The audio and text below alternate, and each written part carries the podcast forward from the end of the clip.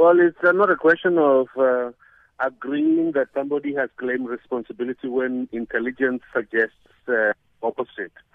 Because in these things, you look at what the intelligence is, and if the intelligence suggests that there are local political networks, then the president has to believe that it is the local political networks responsible for the attacks.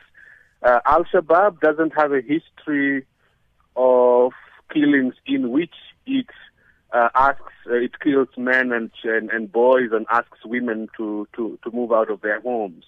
Uh, Al Shabaab kills indiscriminately. It's done that before. It will do that again, and this is just not its style. So, whereas it has claimed responsibility, the the, the, the, the facts really don't don't match its claims.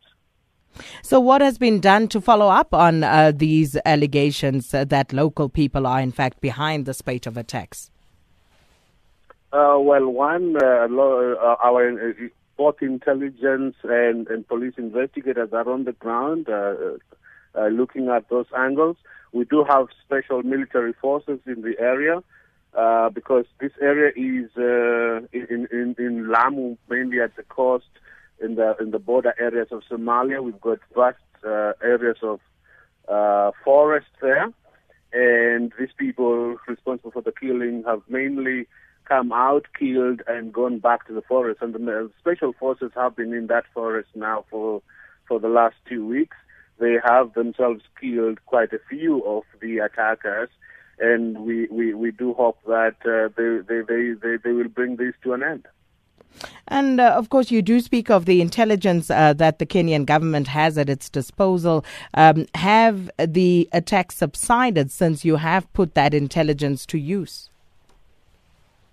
Uh, in in a sense, yes. I mean, there there remain sporadic attacks as normally there would be, uh, but the, the the the number of deaths that have come out of this have have gone substantially down.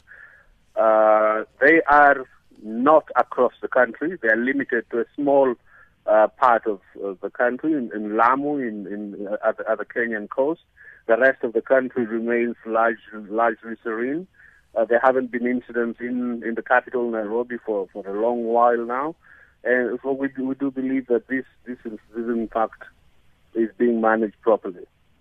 And uh, just before I let you go on another story, um, has it been confirmed uh, the story about this group uh, who are known as Anonymous, who've been responsible for hacking of Twitter accounts? Has the government uh, actually been able to confirm who this group are? Uh, because it was said that uh, they have been hacking the Twitter accounts of the Defense Force and that of the military spokesperson. who they are, not yet, but has the government reclaimed those accounts? Yes, it has. Uh, the next stage is now to figure out who it was, when it was, uh, uh, who it was, and to to bring the the, the, the criminals to book.